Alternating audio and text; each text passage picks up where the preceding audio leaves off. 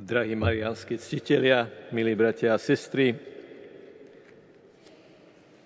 pri jednom pustovníkovi sa zastavil turista zo západnej Európy a hovorí tomu pustovníkovi taký prekvapený, človeče, otče, však vy nič nemáte. Pustovník sa na ňo pozrie a hovorí, no ale jak tak na vás pozerám, ani vy nič nemáte. Ale ten turista mu hovorí, no, no dobre, ale však ja tady to len prechádzam. A pustovník hovorí, no veď práve, a ja tady to vlastne len prechádzam. Dvaja povedali to isté a predsa nemysleli na to isté. Turista myslel na to, že tadiaľ to len prechádza ako turista, ktorý má doma všetok svoj majetok. Pustovník myslel na to, že on na tejto zemi vlastne len prechádza a preto nemá nič a v tom, že nemá nič, je jeho bohatstvo a nadhľad nad tým, že je pútnikom do nebeskej vlasti. Aj to čítame vo Svetom písme, ak aj niečo máte, ako keby ste to nemali. Nebuďte na to priputaní tak, že vás to na vašom pozemskom putovaní bude paralizovať. Všetci bez výnimky, milí bratia a sestry, vieme, že na tejto zemi náš život má svoje hranice. Že sme sa narodili, že čas plinie a my v ňom starneme, a aj keď komunisti hovorili, že farári strašia smrťou, tak nemôžem povedať inak, že smrťou nemôžeme strašiť, lebo každý vie, že raz vydýchne posledný krát na tejto zemi, aby sa, nech to dá Pán Boh, nadýchol ako novorodenec nového života v inej dimenzii života v nebeskom kráľovstve. Preto nám pápež František pred rokom okrem iného predostrel pannu Máriu aj ako matku putovania, ako putničku. Matka putovania má dva rozmery. Ona je tá, ktorá putuje a ona je tá, ktorá pomáha ako vrcholný vzor putovania tým, ktorí putujú, ide s nimi. To je zásadný rozdiel medzi tulákom a putníkom. Tulák ide, ale na otázku, kam ideš, nepozná odpoveď. Túla sa, aby zabil čas. Pútnik na otázku, kam ideš, vie odpovedať a ide nie preto, aby zabil, ale aby využil čas. Putovanie má svoje charakteristiky. Odkiaľ a kam idem, aké je východisko a cieľ, aká je náplň prechodu, a či kráčam sám alebo v spoločenstve. Kritérium putovania, základná otázka našich pútí je, či ma to približuje k Ježišovi. Inak to nie je putovanie, ale je turistika. A preto si dnes vyskladáme mozaiku, ktorú nám predostiera Panna Mária. Ona totiž vo svojom živote putovala. A vždy sa jej budeme pýtať, čo z toho vyplýva pre nás. A vždy sa budeme pýtať, aké prekážky, problémy a bolesti pri tom putovaní prežila a čo to znamená pre teba a mňa ako putnika, ktorý som dnes putoval do Šaštína v rámci svojho celoživotného putovania od narodenia po nové narodenie. Zvestovanie je prvá púť Panny Márie. Čo vás možno prekvapí, Pana Mária sa pri zvestovaní vôbec odnikiaľ nikam nepremiesňuje, zostáva na mieste. Je to len rozhovor.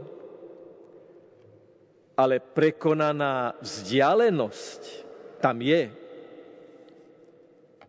Je to vnútorná púť od všednosti k prekvapeniu. Je to vnútorná púť prekonania vzdialenosti od zarazenia sa po slova nech sa mi stane podľa tvojho slova. Ale po týchto slovách sa Pána Mária naozaj aj pohne do terénu a kráča. A my aj vieme, odkiaľ kam. A stále platí, že ak aj prekonáva topograficky určené zmerateľné vzdialenosti, dokonca v kilometroch, stále je to výsosne duchovná púť srdca vo vzťahoch s ľuďmi a s Bohom. Púť podľa etymologického slovníka je slovo, ktoré v sebe kóduje veľmi veľa významov. Brod čiže miesto, kde sa dá prejsť cez rieku alebo potok. Plitčina, teda miesto, kde sa prechádza miestom z jedného brehu na druhý, kde je možné prejsť bez toho, aby sa človek utopil. Je to aj chodník, to znamená niečo, čo je klukaté, úzke a stúpa. Je to most, ktorý je nad nejakou prekážkou, ale cíti tam aj ťah, napätie a úplne kde si, úplne kde si v podtexte je to cesta spevnená prúčim, teda blatistá, bahnistá cesta, na ktorú niekto položil rohože, cez ktoré sa dá prejsť. Prejsť cez bahno, cez blato. Púť. A koľko významov nám to dáva. Prvá púť Panny Márie je púť zdieľania. Ide z Nazareta do lokality Ain Karem k vlastnej príbuznej Alžbete. Čítame doslova do hornatého kraja. To nie je len informácia pre našu predstavivosť, je to informácia o tom, že ten prechod bol náročný aj pokiaľ ide o terén, ktorý bolo treba prekonať. Čo je ovocím tejto minipúte Panny Márie, kde chce zdieľať dve radosti. Radosť matky, radosť z dieťaťa, ktoré sa má narodiť. Keď príde, pozdraví. Pozdraví Alžbetu. Keď my ideme na návštevu k našim príbuzným, keď komunikujeme s ľuďmi, keď prídeme a pozdravíme a povieme nejaké slova, čo to v tých ľuďoch vyvolá, čo prinášame so sebou. Lebo Panna Mária spôsobila svojim pozdravom a v láske toho pozdravu, láska toho pozdravu bola opretá o realitu prekonanej vzdialenosti. Tá prekonaná vzdialenosť je prekonaná, lebo je v nej láska, ktorá ju k tomu motivuje, spôsobuje, že v Alžbete sa pohne jej dieťa. Ján Krstiteľ, ktorý raz bude Ježiša ohlasovať a kvôli pravde príde o hlavu. Alžbeta pocítila v prítomnosti Panny Márie hĺbku svojho materinského povolania a svojej identity. Povedali by sme moderným psychologickým výrazom, že Panna Mária podporne pozdravila Alžbetu až tak, že Alžbeta naplnená Duchom Svetým povedala najkrajšie marianské vyznanie, ktoré máme v celom evanieliu. Matka môjho pána. To je najkrajšie vyznanie. Čím som si zaslúžila, že matka môjho pána prichádza ku mne. Naozaj to možno povedať len z Ducha Svetého. Len z Ducha Svetého možno povedať, že Ježiš je môj pán a Mária je jeho matka.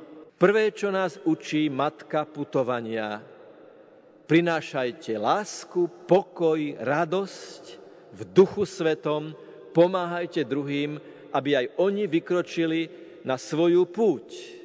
Lebo Alžbeta musela v sebe spracovať, čo sa jej stalo z Božej moci. A Panna Mária, ako náhle sa dozvedela, že čo sa s ňou stalo, ide k nej. Milí marianskí pútnici, drahí bratia a sestry, keď vám niekto zavolá, že je v problémoch, ale aj, že prežíva veľkú radosť a niečo nové vo svojom živote, prosím, prvé, čo mu povedzte, chceš, aby som prišiel osobne? Nič nenahradí našu osobnú prítomnosť. Ak niekto niekomu zomrie, ak sa niečomu niečo stane, prvé je ponúknuť osobnú prítomnosť. Pána Mária mohla odkázať, alebo mohla počkať na príležitostné stretnutie, alebo mohla čakať, že ako sa veci vyvinú, ona vykročila a išla proaktívne, vyhľadala Alžbetu a, a v tom prekonaní tej vzdialenosti, tá sa, tá sa dostala, bola súčasťou toho pozdravu. Keď my budeme prekonávať vzdialenosti k ľuďom, keď k ním dorazíme, tak to, čo sme pre nich spravili, bude cítiť v tom, ako sa s nimi zvítame. Všetci sa zhodneme na tom, že žiadne online stretnutie, ktoré sme počas pandémie zažili, aj s tou najlepšou obrazovkou, najlepšou klávesnicou, najlepšou kamerou a najlepším mikrofónom, nikdy nenahradí osobné stretnutie. Nikdy. Prečo? Pretože tam nie je to, čo sme si zrazu uvedomili, ako je dôležité, že ja tomu stretnutiu dávam váhu práve tým, že prekonávam vzdialenosť k druhým ľuďom a niekedy aj cez ten hornatý kraj. Vďaka Pána Mária za túto lekciu aktívneho vykročenia k druhým ľuďom v pozitívnom naladení a v radosti, ktorý nám dáva Svetý Duch. Druhá púť je púť hľadania a darovania. Ščítanie ľudu a Jozef s Máriou v vysokom štádiu tehotenstva vykročia do Betlehema. Kdekoľvek sa mohlo stať, že prišli Máriine dni. Stalo sa to v Dávidovom meste, v Betleheme, ktorý nie náhodou znamená dom chleba. Okrem prekonania vzdialenosti zemepisnej, tam bola aj bolesť z prekonávania vzdialenosti vzťahovej. Dvere na hostinci boli zatvorené a pre Ježiša nebolo miesta.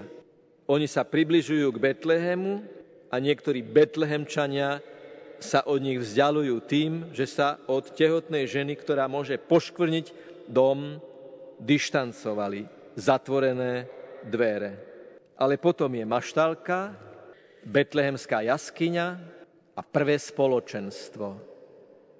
Výsledkom, ovocím tohto putovania Márie s Jozefom je, že Ježiš je voľný, je slobodný preto, aby tam prišli pastieri, aby tam prišli mudrci od východu.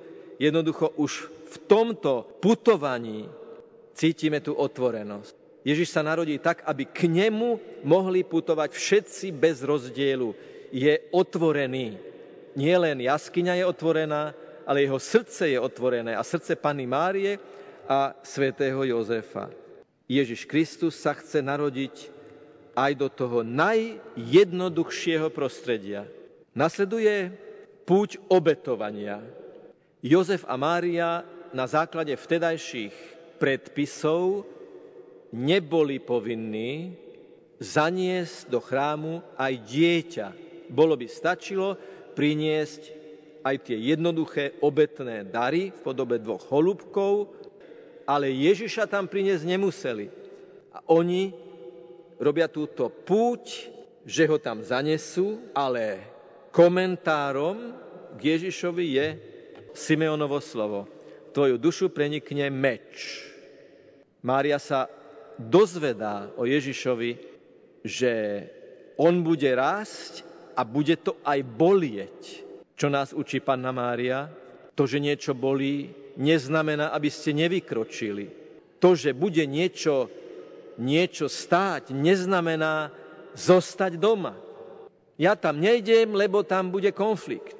Ja tam nejdem, lebo budú proti mne. Ja tam nejdem, lebo tam sú čudné názory. To v niektorých prípadoch môže byť priam rozumné sa takto rozhodnúť. Len vždy sa pýtajme, či je to múdra opatrnosť, alebo prefíkaná alibistická lenivosť. Pozor na to. Niekedy je dôležité tam ísť. Pri Birmovke sme to slubovali, že pôjdem a poviem, aj keď to bude bolieť, aj keď moju dušu tiež prenikne meč, aj keď to tu moju dušu bude bolieť. Sme teda pozvaní panom Máriou obetovať sa s Ježišom a prijať bolesť slobodne a dobrovoľne ako súčasť našej cesty. Nielen Pana Mária obetuje Ježiša, ale s Ježišom sa obetuje aj ona. A potom prichádza púť záchrany destináciou je Egypt. Dnes, keď sa povie destinácia Egypt, tak hneď vás napadne cestovná kancelária alebo nejaký last limit. Toto bola destinácia Egypt v rámci záchrannej akcie a Jozef s Máriou museli tiež prekonať strach a usadenosť. Museli nechať všetko. Prostredie, priateľov, väzby, zabehaný život, zdvihnúť sa a ísť do cudzej krajiny. Je to neuveriteľné, ale je to tak, že v egyptskej ústave, ústave egyptského štátu, Egyptskej republiky, v preambule sa uvádza, v našej krajine sa zachránil Ježiš a jeho matka Miriam. Bratia a sestry, sme ochotní zachrániť Ježiša sebe a pre tento svet? Alebo povedané inak, je záchrana osobného vzťahu k Ježišovi, k Ježišovi Kristovi, nášmu pánovi a vykupiteľovi, našou prioritou? Alebo keď niekto povie v práci alebo medzi širším okruhom známych nejaký vtip, ktorý uráža veriacich kresťanov, církev, kňazov, biskupov, no zasmejem sa, však nebudem kaziť náladu. Alebo keď treba obrániť vieru, obrániť, že muž je muž a žena je žena. Že akékoľvek iné alternatívy sú vysoko rizikové. Radšej nič nepoviem, lebo viete, ako to dnes chodí. Keby si toto povedali kresťania počas prvých 300 storočí, tak tu dnes nesedíme. Lebo vždy tá štafeta viery, odovzdávaná z generácie na generáciu 2000 rokov, bola o tých, ktorí boli ochotní dať všetko, aby sa Ježiš zachránil. Všetko. Majetok, prostredie, slobodu, čest, aby sa Ježiš zachránil v ich srdci. A preto sme pozvaní zachrániť Ježiša za každú cenu. Púť hľadania v chráme, hľadať Ježiša strateného, keď mal 12 rokov. Neistota, bolesť, trpkosť, zmetok. Kde je chlapec? Výčitka v chráme. Čo si nám to urobil, mne a tvojmu otcovi? Toto je tiež súčasť putovania vo vzťahoch. Napätie a nedorozumenie, neporozumenie to neznamená, že jeden z dvoch nie sú svetí. Toto je napätie medzi svetými srdcami Márie a Ježiša, ktoré ale keďže obidvaja boli nekonečne plní lásky, prinieslo dobré ovocie. Ježiš rastol v oblúbe u Boha i u ľudí a bol im poslušný. Toto nebol akt Ježišovej neposlušnosti, toto bola udalosť, keď Jozef a Mária našli v tom najlepšom zmysle slova v chráme niekoho iného, ako hľadali. Našli syna, ktorý im s posvetným sebovedomím hovorí, prečo ste ma hľadali inde a nie u môjho otca, v dome môjho otca, kde mám byť, kde som doma. V každom napätí, v každom vzájomnom hľadaní našich vzťahov, milí priatelia, je dôležité vždy pozerať na ovocie, ktoré toto napätie prinesie a podľa toho to napätie aj zvládať. Vždy v odpúšťajúcej láske s porozumením čítať to, čo sa práve s nami a medzi nami odohráva. Hľadať Ježiša v chráme, aj keď je to náročné. A všetko to završuje púť zomierania. Pana Mária ide na Golgotu, doprevádza svojho syna. Musí znášať a na tej púti vlastne prekonávať a kráčať a znovu a kráčať a kráčať. Tam, kde je nenávis, výkriky, plúvance, ponižovanie. Ide pri svojom synovi, ktorého zbavujú jeho najzákladnejšej dôstojnosti. Vysmievajú, ale ona ide s ním a ide pri ňom. Najdramatickejšou a najdrastickejšou formou vytvorenia vzdialenosti medzi ľuďmi je siahnuť druhému na život. Vzdialenosť medzi Kristovými katanmi a ním samým sa na Golgote javila ako nepreklenutelná priepasť, ako nenávratne spálený most, ako neotvoriteľne zabuchnuté dvere. A Ježiš túto vzdialenosť prekonáva, keď sa modlí za tých, ktorí ho ukrižovali na najťažšiu možnú púť, a to je púť odpustenia na prekonanie vzťahovej vzdialenosti, nám Ježiš dal matku. Istá matka mala pohnevaných synov. Napísala im veľmi zásadný list aj ohľadne dedičstva. Potom ho roztrhla na polovicu a na každý z tých polovice napísala Viem, že si sa už roky nestretol so svojim bratom. Ak chceš prečítať tento list, jeho druhú polovicu má on. Až keď sa stretnete a tie listy spojíte a spolu si ten list prečítate, až vtedy budete vedieť, čo som vám chcela povedať. Až keď sa zmierite. Ak nám Ježiš dáva panu Máriu za matku, chce nám tým povedať, buďte bratia a buďte sestry. My dnes si pri znaku pokoja podáme ruky na znak pokoja medzi nami.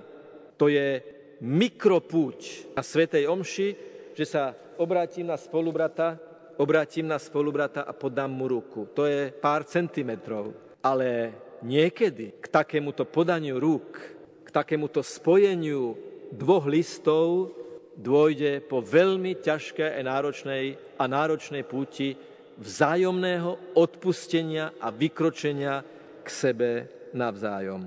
Aj na oltári v Šaštine vidíme medzi jednotlivými súčasťami toho ikonografického komplexu, veľmi, veľmi bohatého, je tu púť od piety k víťaznému krížu. Je to len niekoľko metrov v materiálnom zmysle slova, ale je to obrovská cesta v duchovnom zmysle slova. Je tu púť od doráňaného tela Ježiša a doráňaného srdca Márie ku korunám na ich hlavách. Sme pozvaní putovať od konštatovania ich bolesti k pochopeniu ich duchovnej zvrchovanosti a krásy. Je tu púť od Magdalény k Márii. Je tu púť od Jána k roztrhnutej opone. Je tu púť od Ježiša na rukách sedem bolestnej k Ježišovi, eucharistickému Ježišovi v rukách kňaza. Preto Mária Terézia žiadala, aby panu Máriu položili na bohostánok a dali k nej dvoch archanielov ako k arche zmluvy. Obetovaný Ježiš a obetovaná Eucharistia, Ježiš obetovaný v Eucharistii sa vzájomne doplňajú, prelínajú a je to tiež púť, tú vzdialenosť v mysli a v chápaní, ktorú prekonávame, aby sme porozumeli a v bázni klakli na kolená. A preto my dnes prechádzame púť od roztrhnutej opony k otvoreným dvierkam svetostánku tabernákula. Vašou dnešnou púťou bude, keď vykročíte z lavice a prejdete pár krokov sem na sveté príjmanie. A púťou nás, kňazov, bude tých niekoľko metrov s eucharistickým chlebom k vám, aby sme naznačili, že nesieme Ježiša, túžime po Ježišovi, chceme prijať Ježiša. To je zmyslom, východiskom, cieľom a štýlom nášho putovania. Ježiš, zásadne, bez neho sme stratení, sme tuláci, nie pútnici. S ním sme pútnici. A preto teda s veľkou bázňou teraz vstúpme do ďalšieho slávenia. Ako pútnici vyznajme vieru, v čo veríme. Ako pútnici do neba už teraz prednášajme naše prozby nebeskému Otcovi. A potom ako pútnici si podajme vzájomne ruky, lebo nedá sa putovať pohádaný, nedá sa putovať nezmierený, nedá sa putovať bez toho, aby sme si vzájomne neniesli kríže. Putuje sa vlastne zásadne ako komunita, ako spoločenstvo, ako farnosť, ako rodina, ako církev. A napokon prídete sem, aby ste putovali k eucharistickému Ježišovi. A poslednou vašou puťou bude výjsť z kostola a putovať k ľuďom, ktorých stretnete dnes, zajtra, v práci, v škole, celý týždeň. Aby ste aj vy im zaniesli Ježiša.